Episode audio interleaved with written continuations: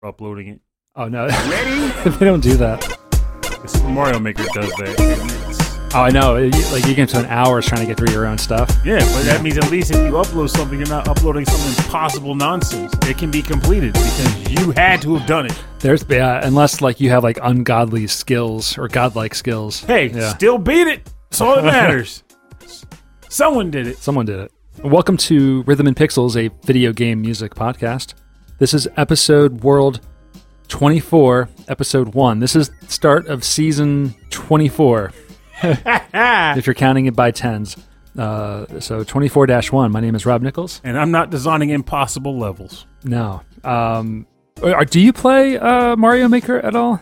I do here and there, but not not in large doses because I am spread hyper thin Yeah. on games, which can be a bad thing. But when you really on the table, I've come to realize over the last couple of years, but I've been coming to more accept it recently, is that I kind of thrive on constantly playing new stuff. It's a weird thing. Like I thought about so.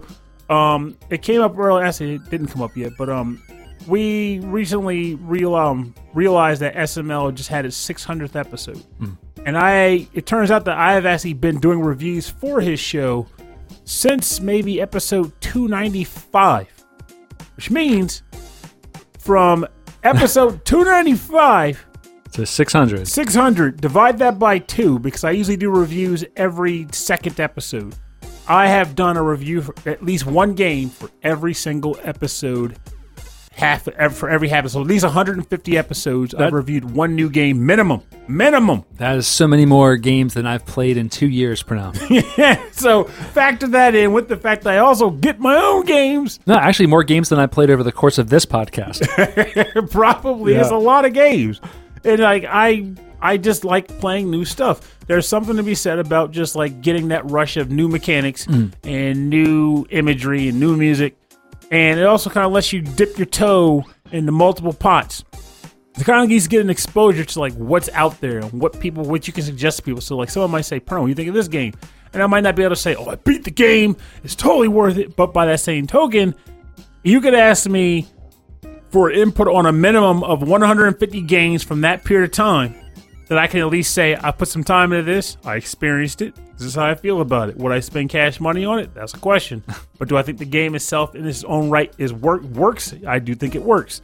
Um, so it's an interesting element there, but like it's also just the fact that 600 episodes. It's of anything. of anything. And for the record, I don't think I stated it. SML podcast. That's the the show that I also do like game reviews on. And where can you find that?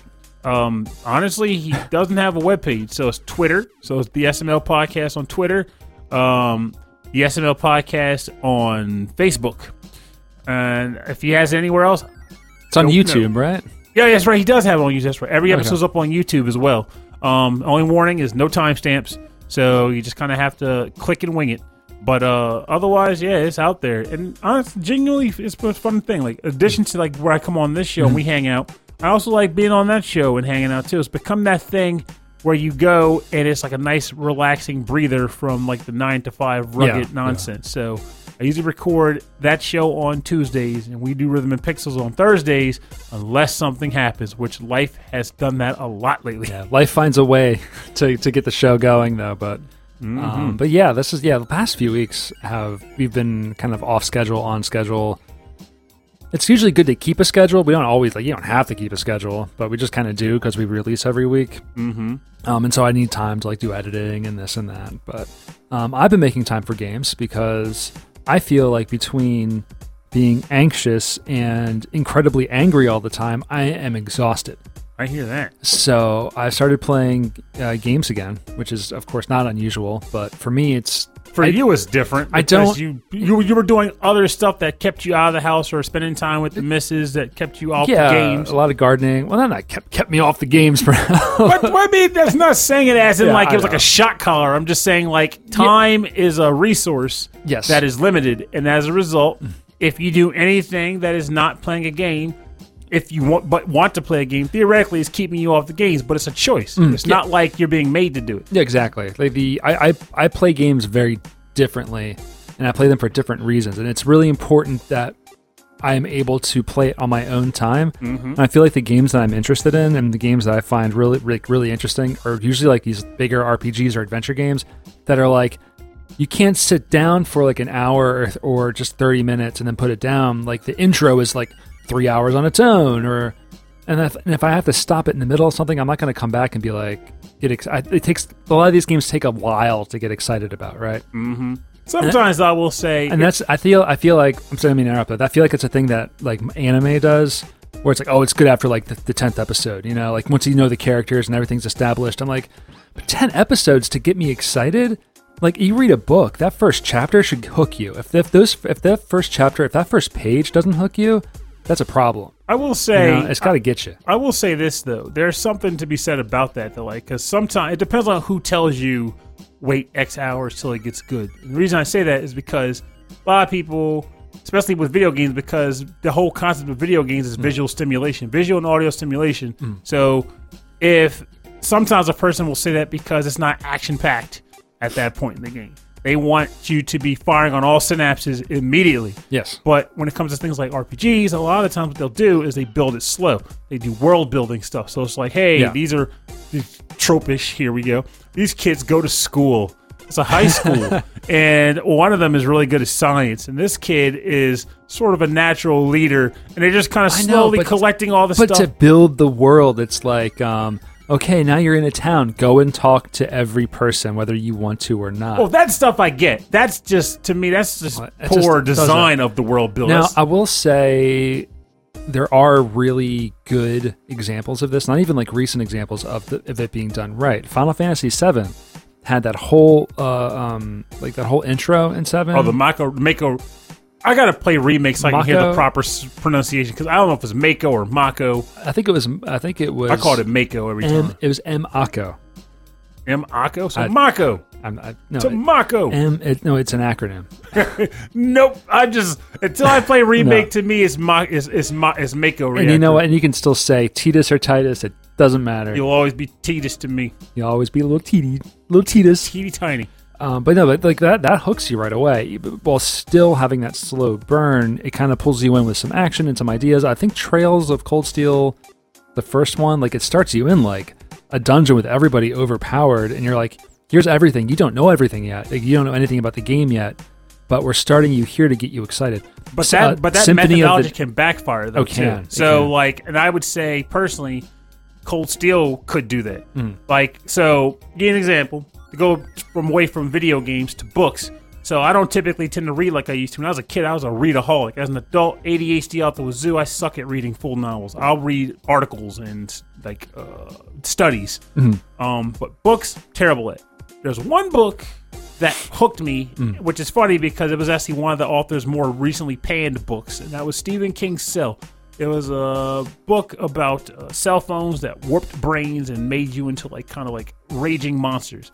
So essentially, um, that game on that book, the very first chapter broke out into like crazy madness in a way that I did not expect, and I was drawn in immediately. I was like, "Oh my god, this is crazy! This is the first chapter of the book. I'm ready now. This is a weird, wild world." And then from that chapter on, it was the typical Stephen King slow burn of dialogue and characters interacting and mm-hmm. experiencing the world around them. But at that point, I was already drawn in. Now, by that same token, though, it was already a perilous world, though. So I was, even though it was slow, there was still like you know concern. There was that edge. Yeah. But Trails of Cold Steel, what that game does is like it starts out with that run. It's like it's like a let's say three quarters of the way through the game. It's a mm-hmm. very tense moment in the game, and just like you said, everyone's overpowered, and you're just like kind of blitzing through it. But then after that, you get like ten hours of a school. Yeah. and it's I- like I stopped playing. Go find this kid's lost cat. Yep. It's like no, that kind of took that raging intro and wasted it. Yeah, it- now, with that said, though, Thank you. I'm so glad you agree. I felt bad. well, I didn't well, I go do agree, no, I agree, but the game still works. But with that said, I would not dismiss anyone Mm-hmm. if they came to me and said, "I can't take it, Perno. This game's too slow," Mm-hmm. because it's really, really molasses slow. Mm-hmm. It's just that when the cool bits hit, It's cool. they are really good. Yeah. But then after Oh. that, it's like, okay, well, time to go help this kid find his friend. They're playing hide and seek together. and it's punctuated by amazing music, which is what I was like really excited about. So I started playing um, uh, Crosscode, which was out on PC for a long time, and then it got released on PS4 and Switch um, a couple weeks ago. And it is not the fastest game either. It's moving along pretty slow, but it's very colorful. It's very pretty. Good and- dialogue. the dialogue is really funny. I really like the dialogue. So, the, so the, immediately I'm already kind of like feeling. I feel very involved with the characters. Uh huh. Um, I feel like connected to them, which is nice. And even though the dialogue is a little hacky and kind of silly, but like it's kind of like the writers know you're playing a video game because it's a game within a game. Mm-hmm. So like they can kind of play on that, and that makes me feel good about it. But the gameplay is like a hack and slash MMO, like to the letter Oy. like it's it's not even like par- it's it's almost like a parody of a hack and slash MMO where it's like here's 20 quests of go kill everything now bring back these things I'll go out there and kill 10 more rats and bring back me these And of course, as much But- as I hate them, I still want to do them. there is like normally I would be so annoyed but I am in a place right now where I need something a little monotonous punctuated by good boss fights and puzzles Mm-hmm. and um and that's that's doing it for me right now and the gameplay is like it's it's almost like a twin stick shooter Yes, which is smooth like very cool. Yeah, it's so smooth, and and so it's really successful. The music is incredible. Mhm. Like it's really good. There's a lot of music, and but it's all pixely. It's almost like Zelda. Like no, it plays like Secret of Mana is what it does. It was. I think it was designed with 16-bit SNES in particular games in mind. Yeah, it really it really is. But there's a, definitely a lot more colors than the SNES, and it's really bright. Um, I love the world they created. I'm really into that. So that that's actually kind of made me feel. I'm not sure like if it wasn't if it's not a good thing to sort of like shut my brain off and play for a while because then I'm done. And I'm like, what happened to my night? You know. But then I'm like, you know what? I think I needed that. Like that's pretty good. Well, you at the same time, I mean, there's a trade-off there. It's not necessarily what happened in my night. Yeah. If you, it's like if you watch a TV show, yeah, and you I run the whole show. Yeah, exactly. You yeah. still, even though you can say what happened in my night, you still know. Oh yeah, I watched this show, and Yeah. here's what happened in the show. Uh, but yeah, true. But this game plays like an MMO where it's like, man, what did I do? And I was like, well, I fulfilled a bunch of quests. I went and I found a bunch of flowers and I gave it back to that lady and I leveled up. That was pretty good. I got to that. Good I, I fought that one guy in the square though. That was Um, nifty. One other thing that's really, um, I don't know, stimulated my brain was finding new music. And there's an artist that I love. His name is Metrik, uh, M E T R I K. He's a drum, drum and bass producer. And because um, music, like musicians and producers, and like they're having a hard time right now. Oh yeah, they are. um like the like they especially DJs they make their money doing gigs. And so this guy he doesn't produce a lot of music but when he does it's usually like a whole bunch at once. Hmm and so he's had a lot of time to finish this this album. And so he has a new album out now called Ex Machina and it is crazy.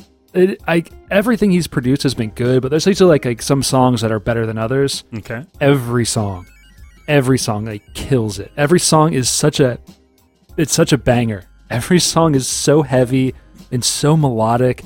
And then he released a um like a like a preview party on youtube and i'll, I'll link to it because you think it's the album but it's actually him playing with the album. It's like all of the parts of the music done in like different ways and he, he mixes it with like music from ghost in the shell and all this other stuff. It's so so good. So it's called ex machina from Metrik and it's actually made it i'm like it's made me feel excited again I, it's so good has, I mean, music is powerful like it's that. so powerful. It's so so powerful. I mean, and you might it might not be your thing. It's like really hardcore, like heavy drum and bass, heavy like dark synthesizers and stuff. But it's so much fun. So Yeah. much fun. It might maybe it'll hit some. It'll resonate with some of that video game music love too. Who knows? Yeah, I think so. Like like the uh, searching for tracks for this episode is has definitely hit it for me. Actually, one thing I wanted to mention before I forget, that I Yeah. think was funny. So, um, I think it was last week where our episode, yeah, it was where we were talking about Capcom characters and where they turned up in games and stuff. yeah. and uh, I did mention Project Cross Zone, but I hadn't played it really at the time. I played very little of it. So all I thought I was like, well, I know this characters. I know at least Morrigan's in it or something. Mhm, mhm. And at that point, I was like, oh, that's it. And then, of course, like, you know, it came up later. People were like, yo, a lot of these people were in Project Cross Pro. What are you talking about? I think it was Daryl that mentioned it. And one other listener mentioned Daryl. it too. That guy. Daryl mentioned it. Like, I can't wish I can remember maybe what one other person did, but I ended up finally busting out because I've been doing that lately. Like I've been breaking out some like my unplayed retro games and finally mhm. giving them a spin. So I dug out Project Cross Zone and started playing with it. And the prologue, the friggin' prologue, they had Queen Bee, they had Jedah, they had Demitri, they had Morrigan. That was just in the prologue. So all of these Darkstalkers characters that we were like, I don't know if they're in this game. They're all in the prologue. They're on the prologue. so I'm like, I, I, I feel- I feel at least okay because I was like, I know Morrigan isn't, and I'm almost positive Felicia's going to pop up somewhere because they're like the they're the money characters I'll call them. Yeah. for the franchise. because because like there's a lot of interesting characters in Darkstalker, Darkstalkers, or Vampire Savior, or whatever you want to call it. But uh, but yeah, the characters that people recognize are the ones who wear the less the least amount of clothing. Unfortunately. But so those two are the usual ones that usually pop up. But the fact that all these guys got some due just in the. 'cause I, was- I saw a Queen, I was like, oh my god, Queen Bee!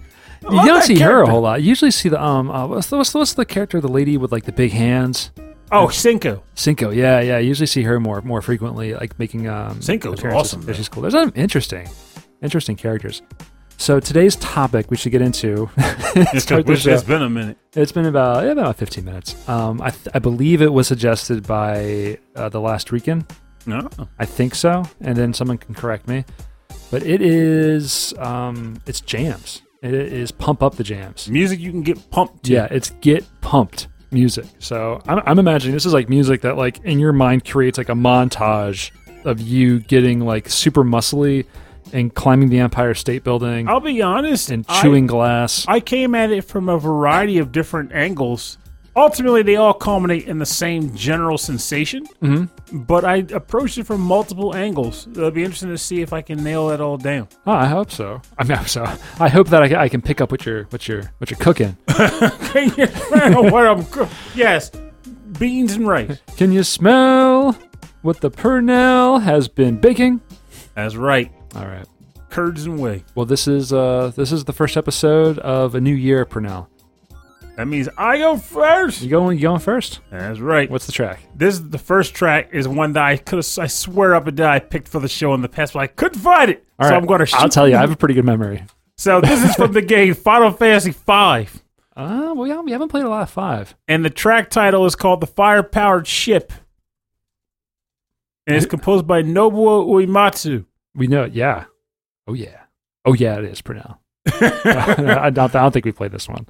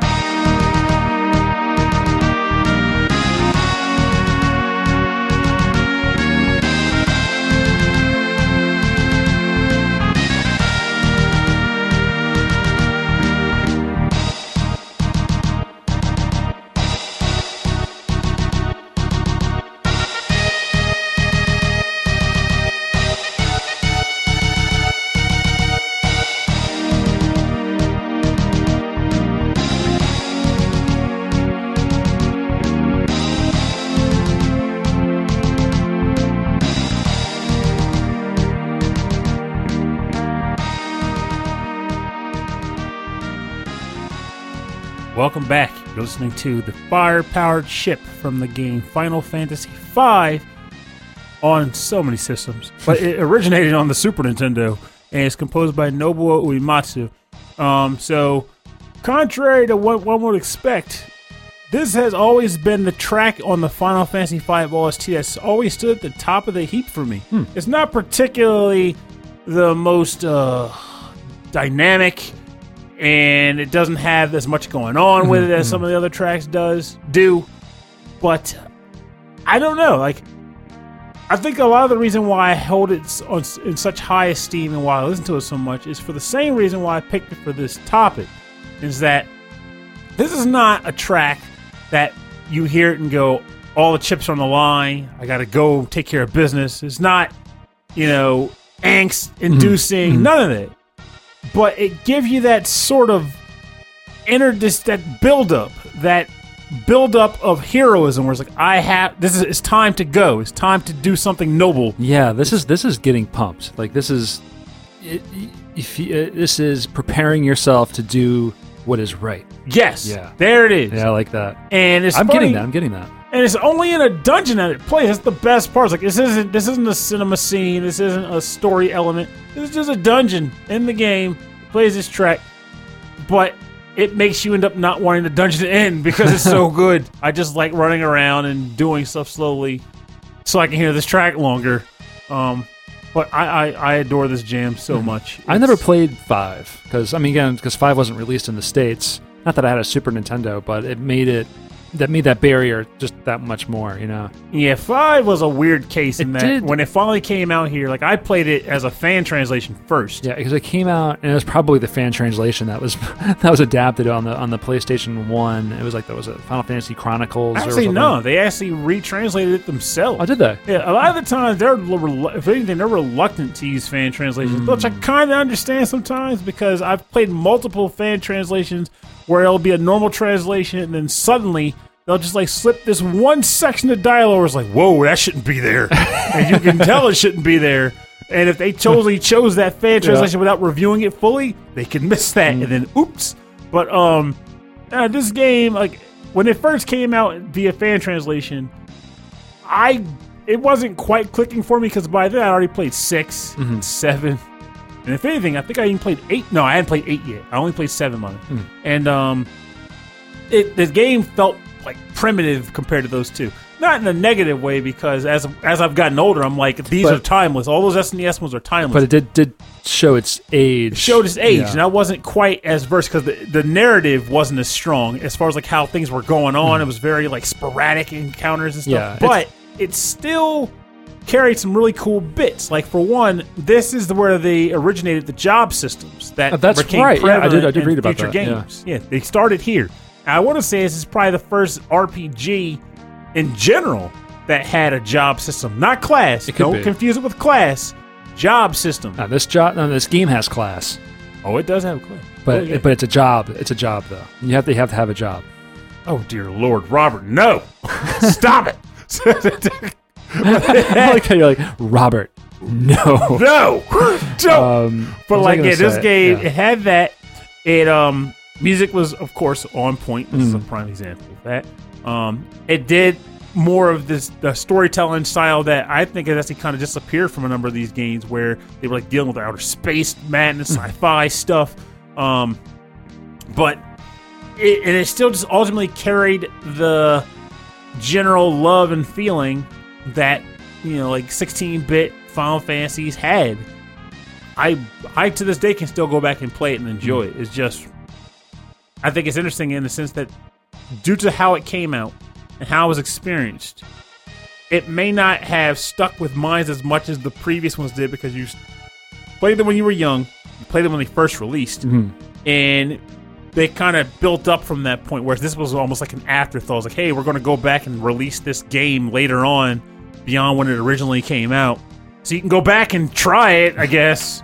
And I can't speak for everybody, but I can definitely say, and I've learned this recently due to some encounters and experiences of dialog that um, games that I play later in life intended to be filling in the blanks of games I could have played when I was a teenager or a kid. I just don't remember them the same. They don't stick as hard as those yeah. did. Oh yeah, it's like like listening to music when at that age, at a younger age, it sticks with you. It makes an impression. But if if, if it's like you know what, I never really listened to Metallica, which is true. Mm-hmm. If I went and listened to it now and got really into it, it's not going to stick. Yes. It's not going to stick with me. You know. Mm-hmm. And that's definitely the case Yeah. with like video games. Like sometimes there are certain games that can buck that trend, but those have to be games that really connect. They gotta stand out. I, I know that once I start playing Super Metroid, that's probably going to be one of those. Funny thing is, that's a game that didn't stick with me Oh, too no? well. No? Yeah, Oh. like Metroid Two. Oddly oh. enough, stuck with me more. Okay, you know what stuck with me, I, even though I played it after the fact, because I never had a Super Nintendo as a kid, and I wasn't really into RPGs as a kid. But when I finally got around to playing Chrono Trigger, mm-hmm. that game is incredible. Yes. Like Yes, even I could play it today, right now, and just and, and recognize like how amazing it is. Like it, you, it makes you feel emotional for all of the people in the game. It's fun. Mm-hmm. It's it, again, it's colorful, and the music is is so good. It, it just everything about that package draws you in. Despite, Trigger houses Mm. a, a, a solution that Square Enix wishes it could figure out the solution to Mm-hmm. and rebottle it. yeah, they need they need they, they. I don't know what it is. I'm thinking maybe it was whatever team they had at the time. I, I bet anything that's probably what it was. I almost even question that now because I've seen a number of cases lately where like they will like companies will try to get like these masterful teams Yeah. back together to again strike lightning twice. It was so long just ago can't now. do a, lot, it. a lot of these developers and these writers, they're they're much older. Maybe they're just done. I, I don't know. Not that done, but like they just what they're doing now is different. Like They- you, you just can't recreate what that was. You know, mm-hmm. it's like um, it's like that Metallica album. They can't record it again. I don't, I don't even like Metallica. I don't know what I'm talking about. it's so like that Metallica thing with the song. All right, so um, so I picked music of I picked tracks that I use actually to get pumped up for other things.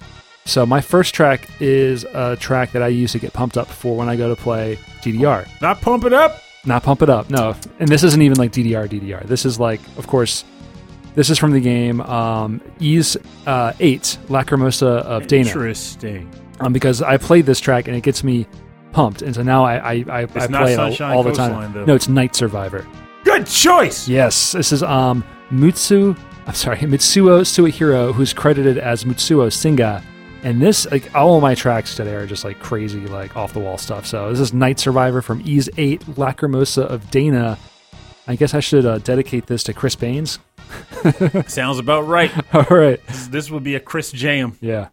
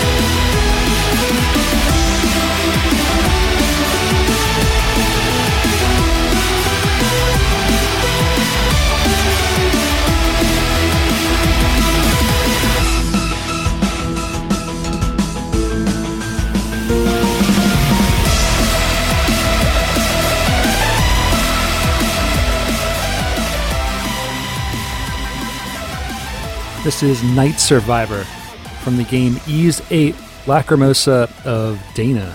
I almost said danger. Lacrimosa of danger. That would have been appropriate. Composed by Mitsuo Suehiro, who's credited as Mitsuo Singa. And yeah, I've never played Ys 8 or any of these games, really. This song is awesome. It's so good. it's funny that you chose this track too because I didn't pick it for this episode. It wasn't even on my short list, but I can say that that reasoning was not because of a lack of use because I have legitimately actually used this track for the exact purpose that we are describing right now. it was most particularly two times um, driving at night, trying to get home. Like say like two in the morning, and I'm tired. and I'm trying to get home after a party in Baltimore. This track has been used to get me home. Um, in addition to that, I have also used it back like when I was like trying to pick up my running speed. Yeah. This is a track that I would play like running through the valley. Used preferably on downhill slopes because the idea is you want to play it when you're trying to run without stopping. Yeah. Hills make that kind of tough to do. It so, does. Yeah. Yeah. so like I this track was this this was perfect for that. Mm. Good. And the best part for context for you in the game, uh when I first heard this track and fell for it, I hadn't heard it in the game. I just was listening to some Ys 8 OST music. Playing it in the game proper, oh god. Yeah. It does the job because I'm playing on Nightmare And um, this sounds like a nightmare mode like song. it is. Yeah. So there are missions you can take in the game where you go out specifically at night to, Hmm. do, to run runs and protect the camp that you're all housed at. And at night, the monsters are more ferocious. Sometimes they're larger, and they come out in droves. Hmm. So I'm also playing on a difficulty where I die in two hits. So I'm going out like that's just like another level of the game, no big deal. You show up in this war, this wooded forest area, like wolves are just jumping on you. And you. it's playing this music? Yeah, That's dodging awesome. everything. Like I can't fight anybody. I'm freaking out. I'm wondering if I'm underpowered for the area. Should I have waited to come here? It's it's vicious. Now Chris Murray's probably listening to this is like, ain't that bad, Pernell. Ain't that bad. You're wrong, You Chris. just got to level. Yeah, come on, Pernell. You just got to level it up. You got to level up. Uh, but no, this is this for me. This is what I I'm like. This is why I'm like really into DDR at the moment. Um, playing stamina, and any any st- stamina is not.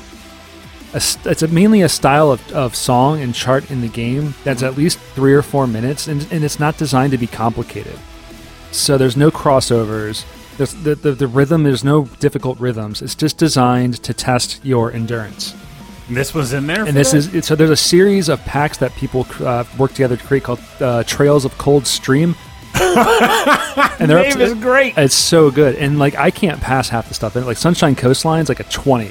Jesus. And so this this one came out um, for the online tournament like months ago, um, and part of a marathon. And this was like the third or fourth track in the marathon. And it's called Trails of Cold 13s. So everyone's a 13, which in this game, in, the, in this style of uh, of stamina, is You're saying rated 13 or 13th notes. it's a thir- it's rated a 13. It's all 16th notes, so it's like it's a fast song. Um, and that's like low tier. Like that's me at the lowest tier, like struggling. Um, so, but like what now? Like I'm, I associate this music with the game now, and so I listen to this to get myself like, yeah, yeah, yeah, yeah, yeah, yeah, because it's so much fun. Like the piano and the violin, like any of this stuff. There's so much like Falcom Sound Team stuff in this game now. Yes, is, and for good reason. Their music is. If you're going to take game music that Hmm. didn't exist in DDR and convert it, Yeah, Falcom should be like the first place you look. it's so much fun. It's it really, it really, really is. And so I finished my pa- my pack for the community of um, every every song from the original game Wipeout. Not Rystar. Not Rise Star, no. I mean, I mean that that's too slow. I know. It, just it still has to have a pretty good rhythm to it to keep going. So I, it's um, uh, Cold Storage, who's the original artist of that, had remastered and remixed every song from the original game because people kept asking him, "We want better quality tracks." So he redid the whole thing, Oh. and so um, I bought it and then stepped the whole thing, and I, and people are into that. So that's pretty good. Now I'm doing some more stuff too because the whole thing is community generated. No one's doing it for, no one's doing it for um, for money. So it's like just for fun. it's just all for fun, and there's so much content out there now. And um, and are playing the RPG right now, which is every song is like a monster, and you finish the the song, you get experience points, and you unlock new songs.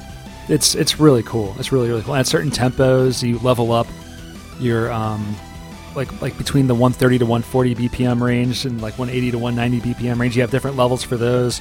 So it's like a variety of different tiers you got to grow into. Yeah, yeah, yeah. So I'm working my way through that so that I can like finish quests, which is like you have to defeat like what and then the quests on the website say like, oh well, um, this monster's coming and it sounds like a it's a really it Sounds mon- like a lot of well, arpeggio. well, no, it's it's a monster that's made entirely of metal. So you have to look through the like, the, the list of songs for like heavy metal songs, and you defeat those. Then you defeat, then you finish the quest, and then it unlocks like like the hard mode monsters or something. So it's like it's it's really interesting. Um, the guy who's doing it, um, Ian Piles, is obsessed with. Says the only real video games are rhythm games, RPGs, and visual novels. That's all. It's all he cares about. So so he's made um, a rhythm game that's an RPG that has visual novel components. I gotta say, It's pretty cool. if I were going to hunker down on a small segment of the art of the video game genres, that's not a bad set to hunker down on too. I know that's that's that's you you like what you like, and then you you put your whole body and soul into it. He um unfortunately is his tournament this year it was canceled. This would be the second year that he would he has actually rented out a hotel to do it, so he's losing a lot of money. I'm sure there's like probably a COVID clause in there. Yeah, I'm hope I'm hoping there's some kind of clause to have him do it. But I mean, he was going to lose money anyway doing this stuff. So the fact that everything has to get shuffled around, then people who are flying in can't have to do it. It's it's a big it's a big problem. So um, I'm trying to support him as much as I can. But it's it's good stuff. I'm glad I discovered it now that I'm like old. Honestly, it wasn't even around when we were young. No, this all this stuff started about like eight years ago. Um, all right, so that's my second track. What is your? That's my first track. What's first your track? second Like, track? what are you talking Yeah, that's my- that was my first. Dun, dun, dun. So this track, actually, I was trying to look for a reason to put this on the show. Like I needed a topic, and lo and behold, here it is. So I'm going to use it. Um, this comes from the game Shantae and the Seven Sirens, and the track title is called Sea Vent Labyrinth, and it's composed by not Virt. Um, it's actually composed by someone named Mark Sparling. Oh, Mark Sparling. You know him? We went to school. I bet you did.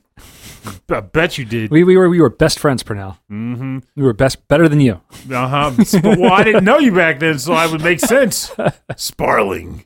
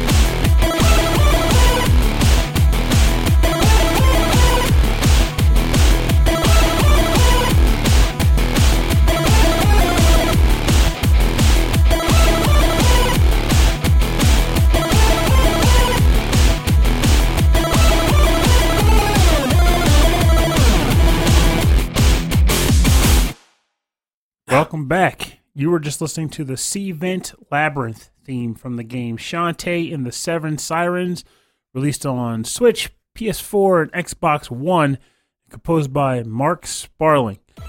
Rob did not go to school with Mark Sparling. No, I did not. No, I was just I was just joking with you. I, know, but I think it's funny. It's like I mean, listeners like Mark. He went to school with Mark. Sparling." no, he did, but it was still pretty funny. So this track, um, so this track does get me pumped. It is a track that I heard, I guess, like a month or two ago. I ended up reviewing the game, mm-hmm. and it's funny because Rob and I are bopping to this thing. Yeah. And when I first heard it in the game, I was excited. Like I loved it, and I was like, I gotta hear more of it. So I went out the internet to see, of course, what other people thought of it as I was trying to find a place to go listen to it. And this track has such mixed opinions. Also, it was released on Apple Arcade. There, that's the one I was missing for good reason. Um, people were basically like either people loved this track or they abhorred it. Really? Like, how how? I don't even try. cool. To, I tried to even ask. Like I don't it- know. Well, I mean, okay, is the rest of the soundtrack like chippy? No, this one stands out. So there are multiple composers on this thing. Not to say that Mark Sparling only did like one track; he did a bunch on it. But uh, this track, I will say, for Shantae, is not a normal Shantae track, and even for this game, which is different from typical Shantae OSTs because Virt didn't do it, this stands out even on that OST, which may also be partly why I liked it so much.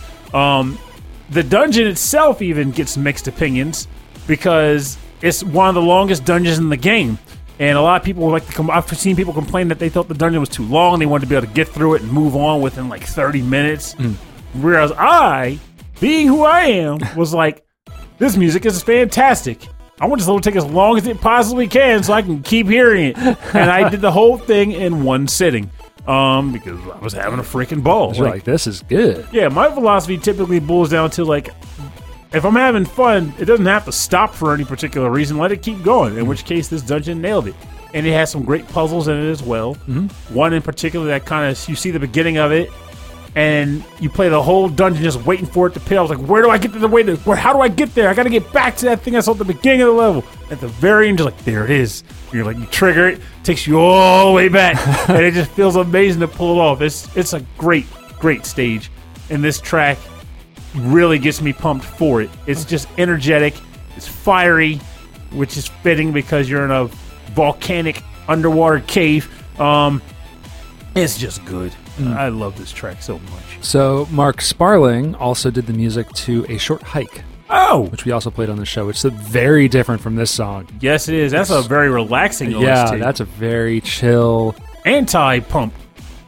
anti pump. Yeah, this is the is the opposite of pump. The antithesis of what pumping up is. It's uh Mellowing down. I, I guess it's uh it's letting the air out. You know, it's deflating. It's deflating. deflating. It's not. Besides that, that sounds awful. It's, it's a deflating soundtrack. No, it's it's like it's a it's a bre- it's like breathing. It's like breathing out. Like if this song is breathing in, It's a breath of fresh air. that soundtrack is breathing out. Um, but this is really, breathe in, breathe out.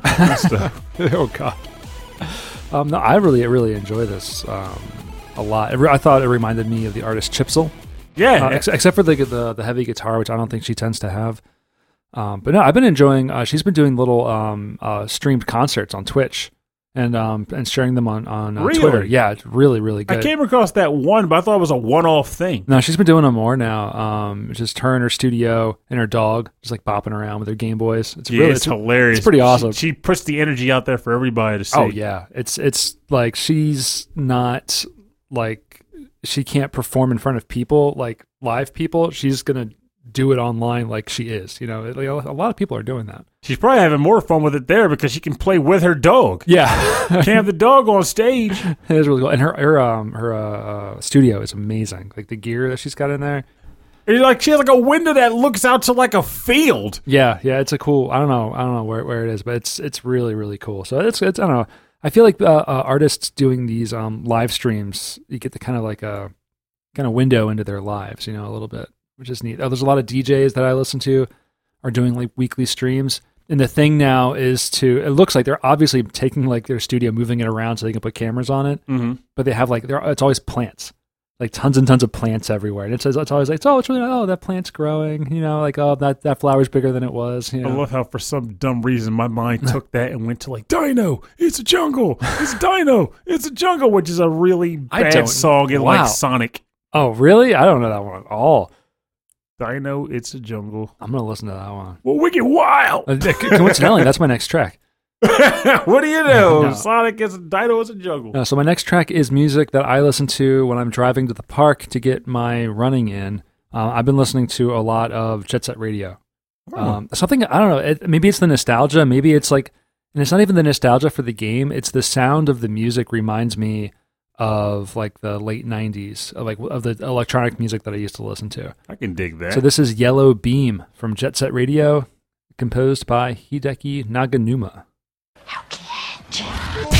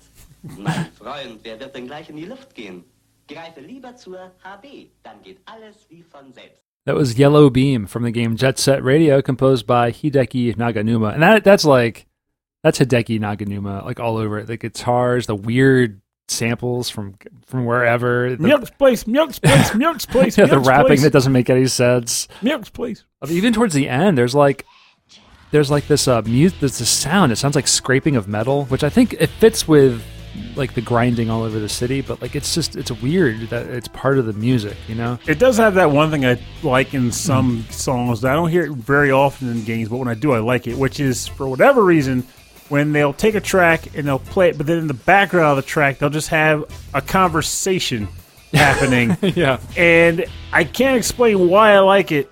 The first time I ever heard it in the game was in Persona One Mm-hmm. in the Deva Yuga dungeon, where it's just like two people having a conversation, and I ended up eventually digging it and learning that was a sample from like a movie or something. But yeah, that, that- I think that- that's like a thing of like these, this early electronic music. People just sampling wherever they could find. Um, there was a there was a, an artist way back in the day. His name was Scanner, mm-hmm. and he would perform with like drum machines and synthesizers and a radio scanner, and just picking up um, uh, uh, conversations and stuff from like early cell phones oh, and that's all he did. So he would like find conversations and pipe them into a live, um, like a live performance, and then play music around, like like the the tone of the conversations, that which is so dicey though. I know, right? Uh, I don't.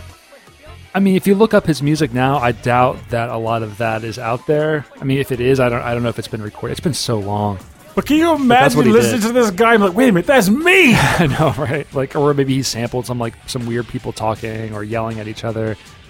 I mean, I'm assuming he at least maybe filtered it. It wasn't just like random on the spot stuff. It could be like some really disturbing dialogue. He's like, could I can't mix over this. I need to call the cops. Well, it's I guess it's it's all it's all kind of a part of a of a um, like a performance art, you know, type thing. And I was really into that like abstract art artsy, you Oh, I know. stuff back in the day. You introduced me to Squarepusher, which of all the weird music Mm-hmm. I listen to, I still think that's probably the weirdest thing I'm down with. That and Deerhoof, which Mm-hmm. came from Chris Smith. Oh yeah, any of well, any of my weird musical tastes came from Chris Smith too. Well, there it is. Yeah, He's that's- the epicenter of weird taste. He is the blame. like half of my record collection, he is to blame. He's like, Rob, you gotta listen to this. I'm like, oh, thanks. Like, This involves a track where for the first two minutes the lead artist is just drinking milk. yeah. Oh man, what do we have? It was um, it was Lou Reed, and it was called uh, Metal Me- uh, Metal Machine Music. So Lou Reed, what was this famous song? I can't. I'll think of it later. But Metal Machine Music is literally a record of just grinding noises for an hour. And it just it makes you genuinely start to wonder like what what is this about someone's hearing and the way they're I don't know how their their hearing portfolio. What mm-hmm. would be the technical term for that? Walk on the Wild Side. You know, hey, walk on the wild side. Okay. But then he had an album that was like I don't know, maybe it was like the '60s or the '70s, and it was all like weird stuff. Yeah, Metal Machine music. But it's like it makes you wonder like what what would it be what would it be that would allow someone's mind or hearing to process mm-hmm. a sound like that and go this sounds great. Yeah, I, I don't know. Um, But there are commonalities there that everyone has. Like I'm sure there's like that abnormal person, but like I don't think there's a person I've ever come across that can stand um, scratching chalkboard. okay, so I, I mean, I haven't thought of this in forever. So Wikipedia is saying it was an artistic choice. I always thought it was like it was like a big middle finger to the record industry. Like he had to make another record, so he was like, "Well, here's this one." people will still buy it. And of course, it was like you know, young high school uh, Rob Nichols, and I was like, "I'm gonna listen to the whole thing, and it's gonna be good." He already got your money. you may the- as well. Oh, there's an Aphex Twin track called Ventolin, where there's this really, really screechy, high pitched sound through the entire track that sort of modulates, but it's so high pitched, it's so terrible that I can hardly listen to it. I guess that was what he was shooting for. Like, let's see Yeah, I think so, How far can we get people before they shut down? And- if there was a forum in existence at the time, he'd be like, I stopped at 30 seconds, 45. I got a whole minute. That's that's like that's unfortunate. Like his his uh, discography, you go back and you're like, okay, which of these albums like can you sit down and actually listen to, and which ones are like, oh my god, what's going on? the sound is making me run to the bucket. Yeah, it's too much. Some of it is too much. Um, stuff I liked back in the day because it was just challenging. I tell you, Squarepusher, There were a couple songs there where I was like, Some should of I like this? I'd, I'd still like some like some of his earlier earlier stuff is, is crazy good because he's such a good bassist to begin with. But like, yeah, his rhythms got a little out of a little out of hand. it was literally just like like freaking ticker tape machine. Like, like I'm listening to this. Why? I don't know, but I like it. I don't understand my sound taste anymore. Hmm.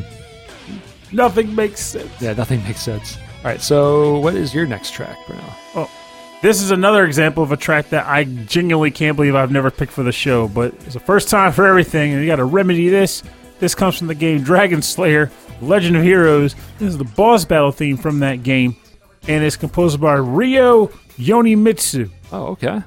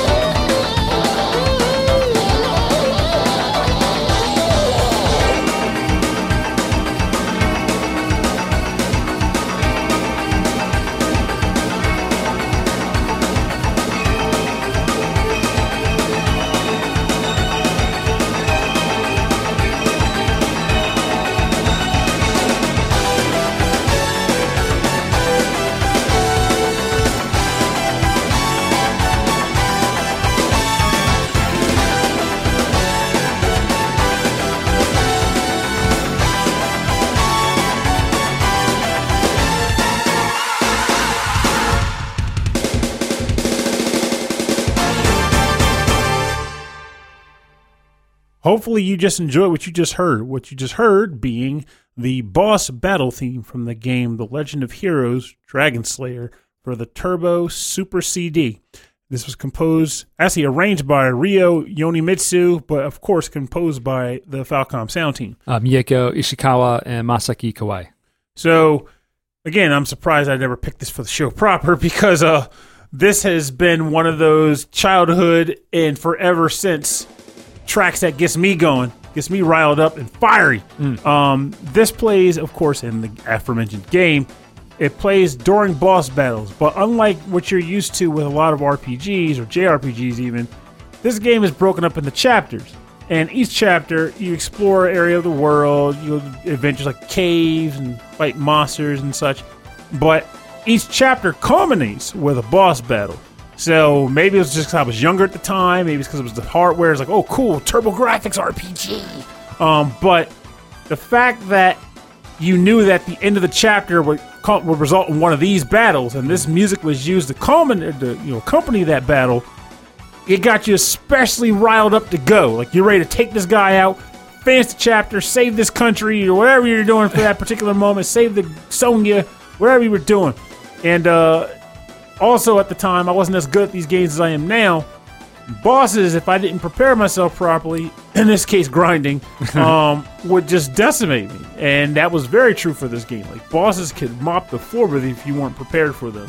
That means back get your get the max level of equipment that the, the area has to offer, get your levels in check, all those things.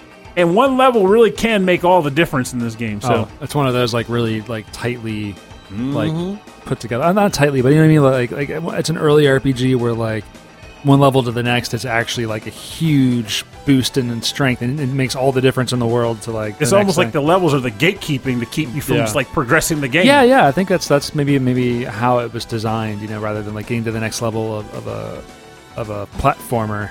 And don't get me wrong, I think if you were to put both styles of game together, that being games where a required minimum level is a factor, and then games where it's less about the level that are still important, but it's about your character build and how you play.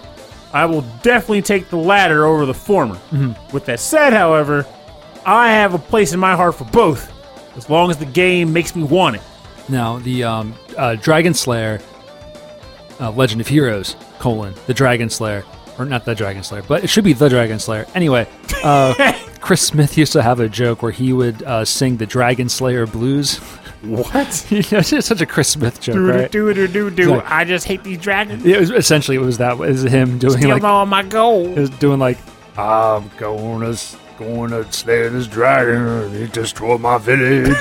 you know, and I'm gonna kill the dragon that destroyed got the my dragon. home. yeah, got them dragon slaying blues. uh, and then it made me think of um, uh, Ninja Sex Party has a song called "The Dragon Slayer," where he's talking about how like he's at a party and he's like, "Look at all these guys.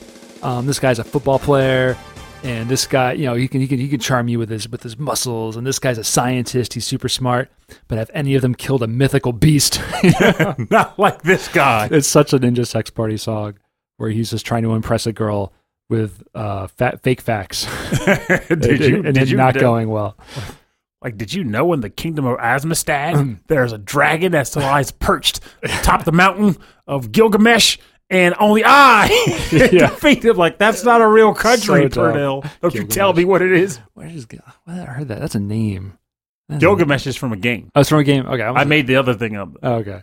Um, anyway, this track is like the most Falcom track ever. You know, uh, first of all, it's an arranged song from like an earlier PC Engine game or PC ninety eight game, and uh, and it's of course it's got a full like two minute guitar solo. Wow, wow. Like you know that's Yonemitsu being like, you know, this song needs a guitar solo, and uh, Mieko Ishikawa was like, yeah, do it, do it. There's just more. I feel like the Turbo CD, at least for me, I haven't played a ton back then. I wish I had the money at the time. I would have, but I feel like so many Turbo CD games are just like defined by guitar led OSTs. yeah, yeah. Um, uh, what's the what's the what's the one that's really famous? The the side scrolling shoot 'em up. Uh, Lords of Thunder. Lords of Thunder And yeah. Gate of Thunder. and Gates of Thunder. Um, just like people are like, oh yeah, that's right. Like early like video game soundtracks were like metal.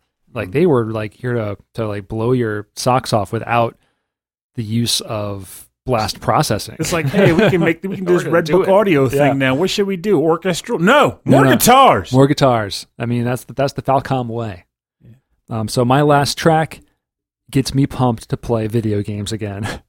This is the second battle theme from Crosscode. oh, cool. Yeah, it's I th- I think it's a great get pump song. It's like it, it there's the, From the crab.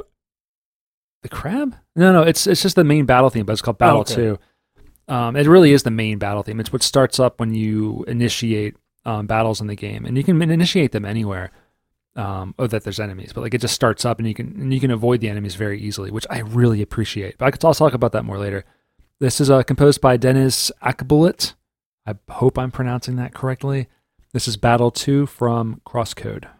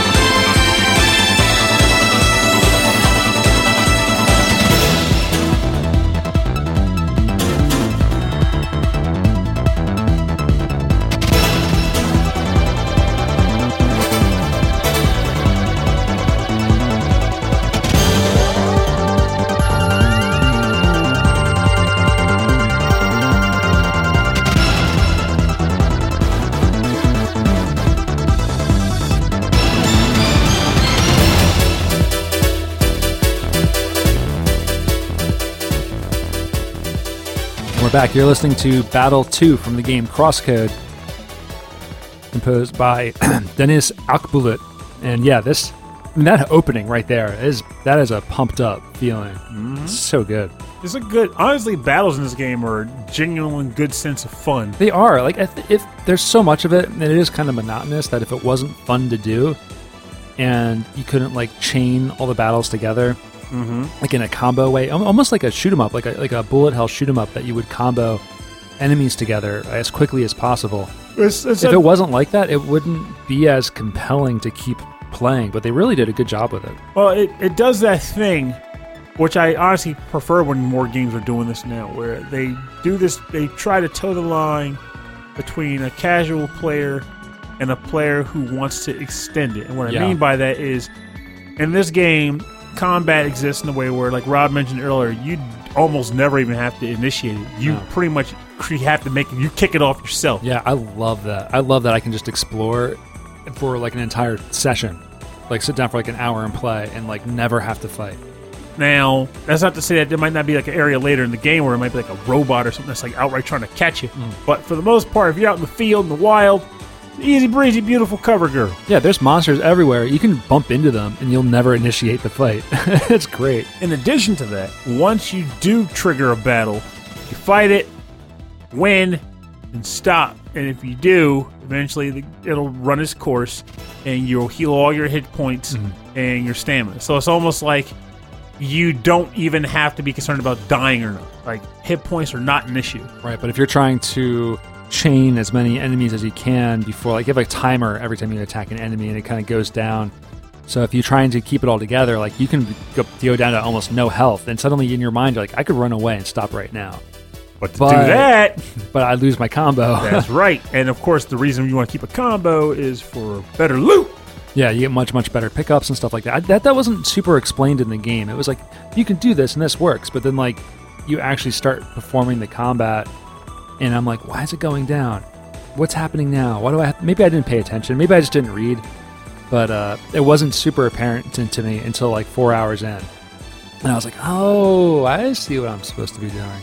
But this is this is a really interesting, fun game. I think um, if, if you're if you're looking for that MMO without people in it, like, like without real people, this will scratch that itch pretty good. I think. And I like it in the sense that the characters that you interact with in the game, they talk to you like they're people playing the game. So Yeah. it's not like I am the fighter, Jim Crops. Yeah, you actually like you can team up with other party members.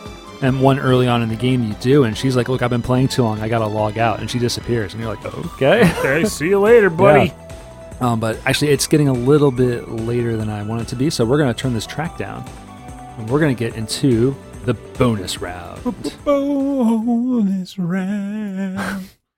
So, when you sing the bonus round songs, is it to the music that we were just listening to? Sometimes, but not all the time. It's No? just however I'm feeling that. I- I'm day. just curious because, like, you come up with some funny stuff or some interesting tunes, and I'm like, I just, where's it coming from?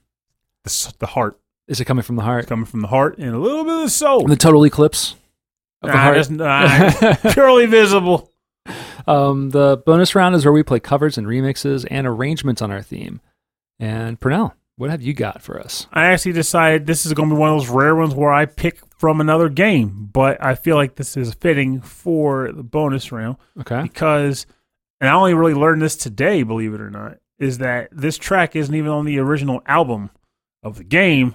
Someone had to rip it and share it with the world because Oh, you can't get off the OST. So this is from, and also this is going to have mixed responses. I get it, but it gets me pumped for the game itself. Okay, I mean this fits the. I mean, if it's still original music, but like it's hard to find, like ah, it fits the bonus round. All right, so let's Yeah. see how this goes then. This track is called Atoteki Hero, and it's the opening theme from the game Mugen Souls for the PS3, and it's composed by Kenji Kaneko with vocals by Keiji Shinina Okay.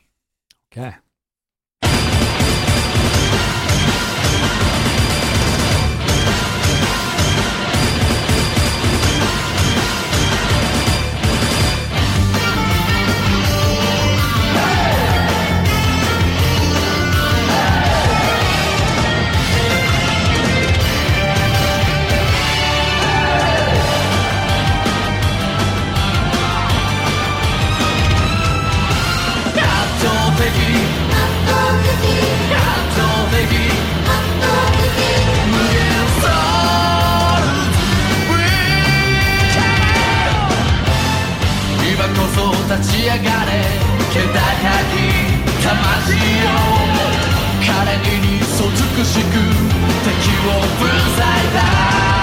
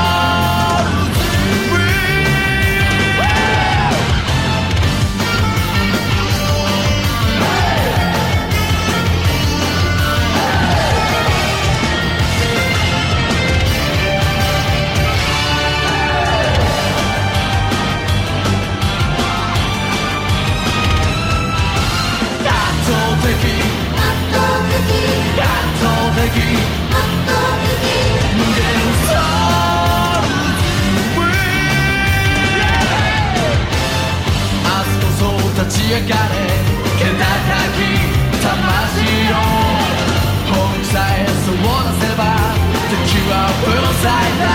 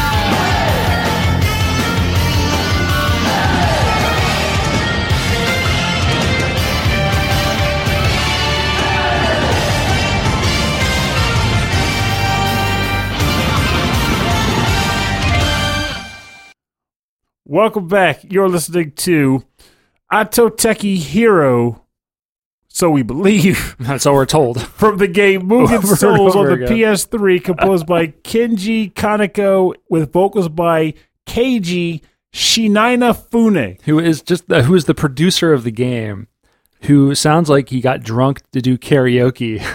It's so good. Like I, this is one of those tracks. Like when I thinking back to like when I first started listening to anime or watching anime rather, and Yeah. then of course the opening themes would play in a language I couldn't understand, Mm-hmm. and they're like, yeah, yeah, yeah. And I'm like. I, I didn't know if I should enjoy it or not because I didn't understand what was being said. And depending on the show, it could be like intended hamminess going on with it too, and you wouldn't even know because again, you don't know the language, so you don't know the different inflections and stuff that take place with I it. mean, you don't know like if they were doing it on purpose to be like silly, and you're like, oh, this is cool. This is great, yeah. And that's what I get from this. Is like I hear it, I heard it in the game. I'm like, this sounds really good. Yeah, but like listening to the rest of the soundtrack just now, like like bits and pieces of, of Tempo Sate or Tenpei Sato's uh, music, it kind of fits in with this. But like the but the the singing The singing is gold. The singing sounds like 2 a.m. He's had way too much to drink. He just watched his favorite Sentai. Sentai, yeah, yeah, that's what he's doing. He's like going, uh, Summon the rope. he's summoning his robots. Yeah, that's good. That that's a good. That this is a good pick. This destroys my pick, which I mean I like, but it's not. It's no Atoteke hero. um, I don't know, this this this is music that always gets me going. This is from Streets of Rage. This is Go Straight, oh. but it's called Go Straight and Go Skate, and it is remixed by Doni D O N I, which I played on the show. But it's also featuring a very funky artist, Rob KTA.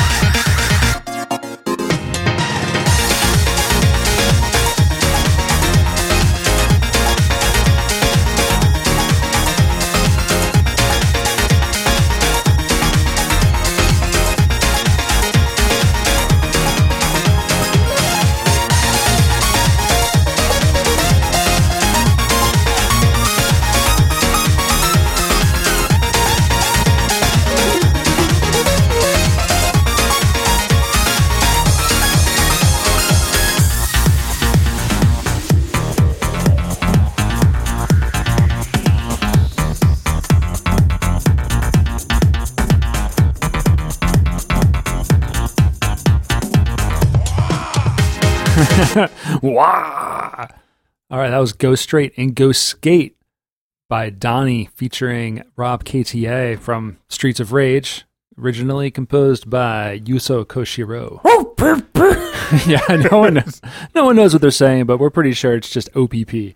Because back then, You that was me. when that was like a big song, Yeah. and everyone talked about that that, that abbreviation. Mm-hmm. But to hear the characters in the game, I was like, "What is he saying? What I think he's saying?" Because it didn't fit. It didn't make any sense why he would say OPP when he would jump on a guy's head and start pounding away at it. Overpowered. Powered. Overpowered punches. Yeah, I mean, that's what it is. But for more information on the bonus round, go to rhythmandpixels.com. We'll have links to the artists' SoundClouds, Bandcamps, and everywhere you can download this music and support these artists.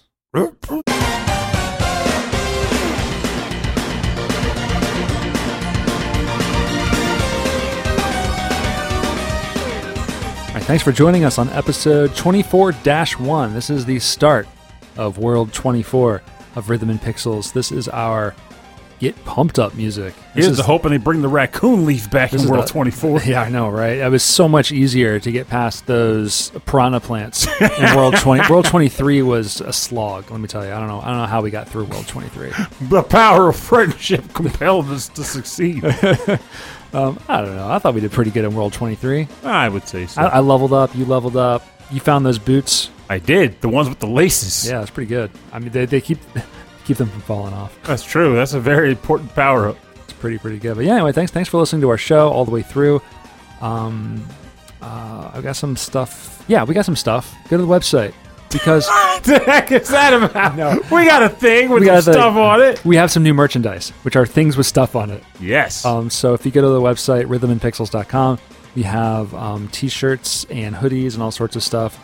Um, with some new logo, we have our our classic logo. We have the new classic hip hop Run VGM uh, shirts, and now we have lobster racing, That's they- true. That, that thing looks hilarious. which is really silly. Um, I spent way too much time making a fake Atari game logo for lobster racing. it's not what you expect. I realized lobster to be I. I left like the Lamborghini or whatever logo on the thing, and it, I, it should be okay. I don't think anyone's gonna mind if we sell a couple T-shirts with a lobster and a race car. of course, now you guys are wondering if like there's like gonna be a guy at like the company's like, is that what I think it is? Is someone use our logo with a crustacean? Yeah. Not on my watch. I probably should have talked about this at the opening of the show, but I'm really proud of that stuff. So um, we're gonna have more weird merchandise. If, if you would like to, if you have an idea for merchandise that we could do, like any kind of weird like stuff, I, I mean, I'll, I'll put in the work and make something really. and just to cover our bases, we still got to do the bumper stickers.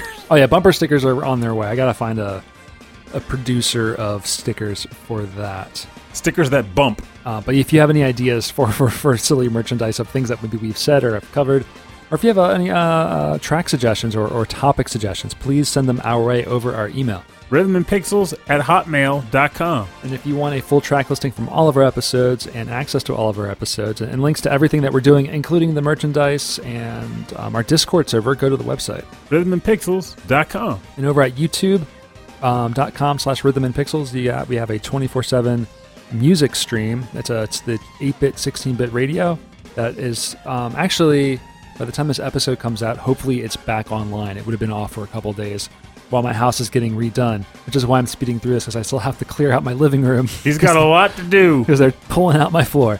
Uh, but check that out. That's that's that's a great thing um, to to listen to while you're at work. It's all classic music and um, some deep cuts that you might not have recognized otherwise, but would still enjoy. So check that out. Um, and if you'd like to support the show, go to patreon.com slash rhythm and pixels. Um, and you can support us there. And there's a lot of perks. You get access to a prequel episode every week and you get access to a live stream once a month. Those are fun, right? I think so. Yeah. Some would say so. They'd be wrong if they disagreed. They Yeah. better agree. They're Okay. fun. And now I will They're list. fun. Now I am listing everybody who are wrong. all of all of these people I have a problem with. No, you don't. No, all these people have supported us, and, and they're and they're amazing. And um, I'm also coming for them. With cupcakes. uh, with merchandise now. Um, so we'd like to thank that Nick Walker, The Last Rican, Mike Myers, Sonic Medley, Taco, Harold Howard, Dave Taylor, Reinhard Selkova, Andreas Mirlberg, Dan Loughton, Phantom Jest, Steve Miller, The Autistic Gamer 89, Cameron Worma, Christopher Senstrom, Bobby Arson from One Up Funk, Wicked Sephiroth, Carlos Kung Fu Carlito from the Heroes 3 podcast, Michael Bridgewater from the Forever Sound Version podcast. When are you going to make a new one? You should make a new one, buddy. Or you should just come on our show. I would be good for either. We'll do some more uh, Commodore 64 uh, uh, silliness. Oh, and Brian Pitt. So thank you all so, so much, including you, Brian Pitt. We did not forget about you. Come on the show. He's always last. I don't know why he's always last. I think P comes after B after. I don't know how it gets, how I have this sorted. I'm going to say him out of order next time. Couldn't hurt. I- I'll end up saying like Steve Miller like five times. and then he'll show up in the mirror and kill you. No, he'll show up in the mirror and recommend some really awesome music. If you stare into the screen of an Apple IIe and say Michael Bridgewater three times, he'll show up. and mix you a fresh cut. Yeah, he'll make you some tea. I'd, honestly, I'd be fine with it. Should give you a fresh cut. Right. We're a little off the top. Off the top, some blips and blops. Yeah. Um, anyway, that that's that's it from me. Do you have anything you want to shout out? Yes, out the SML podcast. That's that's pretty big. Yeah, definitely check that out. Just the general episode 600. We just kind of prattle on about like some game memories and like when we first joined the show, stuff like that. Um, aside from that, it's just business as usual for me. I am trying to pull myself out of whatever mind zone I'm in, but uh, in the event that I pull that off, maybe I'll finally stream a game. I, I, I have no idea how that works. I'm gonna be that's gonna be the thing I say in like the year 2026, but one of these days it's gonna happen. It's gonna happen. It's, It's gonna, gonna happen. happen. Oh, I should give a shout out to uh, Hammock at KVGM The Last Wave. 100. He's having his hundredth episode soon, ish, sometime soon. I mean, the next month maybe. So more like KVGM, the 101st wave will be approaching. And some wacky friends might be along the way to help him celebrate. That's right. I, I, I'm sure he's got a bunch of other people, like way more important than you and me. So don't listen for us. Listen, listen for for Hammock and his amazing, amazing podcast. Look for that wave, But look for that wave. It's coming for you. The and, wave. and it's bringing some smoothness, the super- likes of which you could not possibly imagine. Could not until it's comprehend. until it's cascaded over you, and then you're just Yeah, kinda- you got to be careful listening to the to, to KVGM because uh, if you listen to it next to somebody, you'll fall in love immediately. That's the rule. yeah. Don't don't do that. Take It's just be, right, let, me write, let me write this down. Oh, like KVGM. All right. Well, thanks for listening to the show. My name is Rob Nichols. and I'm Pernell. Have a great week. We'll see you next time. And remember, sometimes on our day to days in the present day, uh, stuff may start to feel a little bit on the been there, done that, mundane, rote seem, sense of feeling. Um, but it's one thing I've come to learn, and it has helped here and there. As odd as it may sound, is sometimes doing it to the sounds of music, like what we even featured on this episode, has a way of boosting the drive to accomplish something that you're already familiar with. Like, I don't know, making something in the kitchen that's a little on the spicier side, maybe a little more complex than usual. And slap some pump music on there to get you wild and ready to do it. All of a sudden, now it's an adventure in cooking, culinary quest, eh, as it were. Um, go jogging, play some pump music, get Night Survivor in your headset while you're going jogging. Yeah. I can tell you from experience, It's a it works. it works. Uh, so sometimes, sometimes the music is just what the doctor ordered to get you pumped for something that you're all too familiar with doing. Spice up your spice up your activities. Put some put some hot beats on it.